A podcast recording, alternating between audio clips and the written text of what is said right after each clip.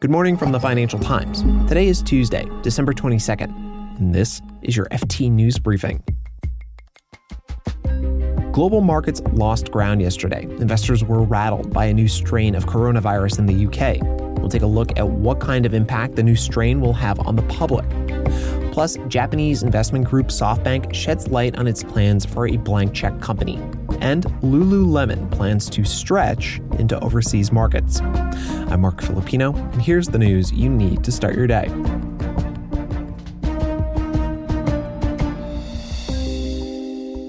The S&P 500 managed to end the day slightly down. The index spent most of Monday in the red following sharp drops in European markets. Investors there were rattled by fears over a new strain of coronavirus in parts of Britain. To find out how U.S. markets managed to largely shrug off those jitters, I reached out to the FT's U.S. markets reporter, Colby Smith. So I think a lot of it had to do with the fact that we have a stimulus agreement in motion, which was uh, reached over the weekend. This is something that investors have been waiting uh, quite a long time for. So this $900 billion uh, agreement is a huge boost for markets and something that economists have been waiting quite a long while for, just given the slowdown in activity that, that we have seen in recent weeks. But the stock market was lower for the day, and I think it just speaks a lot to the vast amount of uncertainty that remains out there about the outlook with the surge in COVID COVID cases and some of the delays that we've seen on the vaccines front. So, Colby, this stimulus package you're talking about, $900 billion, um, not small. It's still the second largest stimulus package the U.S. has ever produced, but it's still not as big as the $2.2 trillion stimulus package the U.S. approved back in the spring. Um, you know, because it's not as big as a lot of people might have hoped, what could that do to investor sentiment moving forward? Yeah, I mean, I, in a, in a way, this is a bit disappointing in terms of the size, but I think that people are just relieved to have some kind of bridge agreement in place at this time. Investor sentiment is definitely going to remain quite mixed over the next few months. And I think this speaks to a lot of the experience that European investors had yesterday. Essentially, um, you have this new strain of coronavirus. At the same time, you have this resurgence of lockdown measures. And uh, these types of pressures aren't going away anytime soon. And yet, the vaccine which is which is a bright light in many ways for investors, is not going to be widely distributed until probably the second half of, of next year. So you're going to get see worse cases, you're going to see worse economic activity figures, you're going to see probably dicier markets as we kind of wait for this vaccine. Colby Smith is the FT's U.S. markets reporter. Thank you, Colby. Thank you.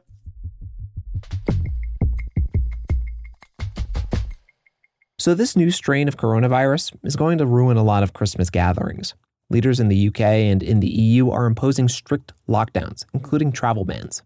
To find out how much of a threat this new strain is, I have Clive Cookson on the line. He's the FT science editor. Hey, Clive. Hi, Marc.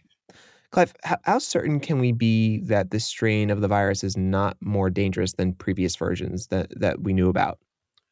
Well, it's more dangerous to society because it's more infectious. It spreads more easily from one person to the other. The signs are that it's not more dangerous to the individual who's infected. We can't be sure about that because the thing about this strain is it's so new. Although it first arose in September, apparently, in Kent, it's only in the last few days that scientists have got to grips with what it might be like.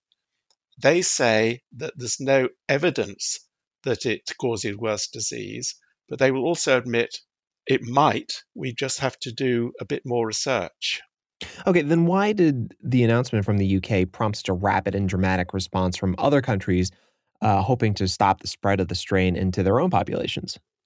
Because it appears to be so much more infectious. There's still some uncertainty about this. The epidemiologists who model different strains of disease have compared this new B117 with the existing strain and say that B117 appears to be between 50 and 70% more transmissible than the others. I see, I see. So, and speaking of fighting the disease, we have these vaccines out right now. Are they going to be effective against this new B117 strain? The vaccinologists and virologists that I've spoken to are quite reassuring. They say that there's no evidence that the vaccines will not recognize and respond to the new variant. but they can't be sure. And at the same time, in labs around the world, in vaccine companies and public health laboratories, scientists are working with human cell cultures, infecting them with different virus strains, and seeing how they respond to vaccines. So far, they're optimistic because although there are a lot of mutations on this new strain, they think that the virus vaccines have a complete enough coverage to take it in. But we can't be sure yet. Mm. Clive, there's been some suggestions that uh, this B117 variant was only detected in the UK because of the country's efficient genome testing regime and that it may be widespread elsewhere. Is there any merit to, to this theory? Yes, I think there is. The UK does more testing of viral genomes than anywhere else about half of the coronavirus genomes, that's the whole genetic code of the virus, have been analyzed in the UK. And if you're looking for more mutations, you're more likely to find them. I think, from what I've heard, this variant probably did start in the UK, but I think it's fairly widespread now across continental Europe and probably worldwide. Another more infectious strain has been found in South Africa. Could we see more of these types of mutations until the pandemic is over? Yes, the South African variant, although it arose independently, it shares some of the mutations with the UK B117 strain and has some other ones, and it's lacking some. What it has in common is that it too appears to transmit more readily. What is sure is that there will be more mutations. All viruses mutate. With the numbers of cases around the world, many millions, they have masses of opportunities to change. So I am sure we'll find more mutations. Virologists say that in general, these mutations, thank God, make the virus less severe in its symptoms, but to transmit even more easily between people.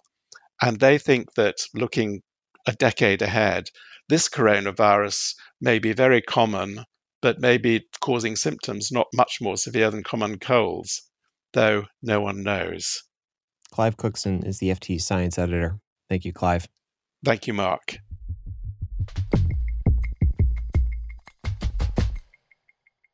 The Japanese investment group, SoftBank, is joining the wave of companies launching SPACs, or special purpose acquisition companies. Also known as blank check companies, they're listed on exchanges with the goal of raising money to buy private companies. SoftBank hopes to raise a little more than $600 million with its SPAC. It says the plan is to acquire a company in the technology enabled sector, such as telecommunications, artificial intelligence, and software. And it could acquire a company that it's already invested in through its Vision Fund. This year, there have been more than 200 SPACs listed on U.S. exchanges, but they've been criticized for a lack of transparency and the costs associated with going public.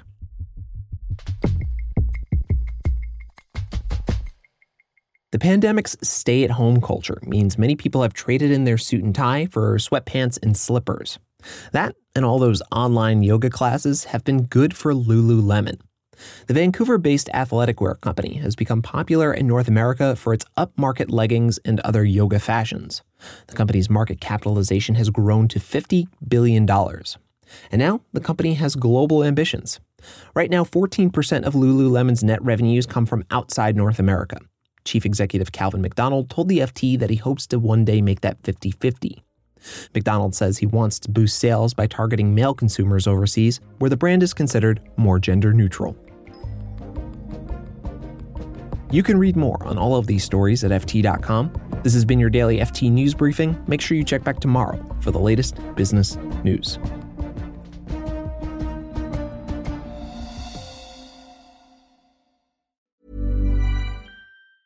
Hi, this is Matt and Sean from Two Black Guys with Good Credit. If you own or operate a business, whether it's a local operation or a global corporation, partnering with Bank of America could be your smartest move. By teaming with Bank of America, you'll enjoy exclusive digital tools, award winning insights, and business solutions so powerful you'll make every move matter. Position your business to capitalize on opportunity in a moment's notice. Visit bankofamerica.com slash banking for business to learn more. What would you like the power to do? Bank of America, N.A., copyright 2024. Planning for your next trip? Elevate your travel style with Quince. Quince has all the jet setting essentials you'll want for your next getaway, like European linen, premium luggage options, buttery soft Italian leather bags, and so much more. And it's all priced at 50 to 80% less than similar brands. Plus, Quince only works with factories that use safe and ethical manufacturing practices. Pack your bags with high-quality essentials you'll be wearing for vacations to come with Quince. Go to quince.com slash trip for free shipping and 365-day returns.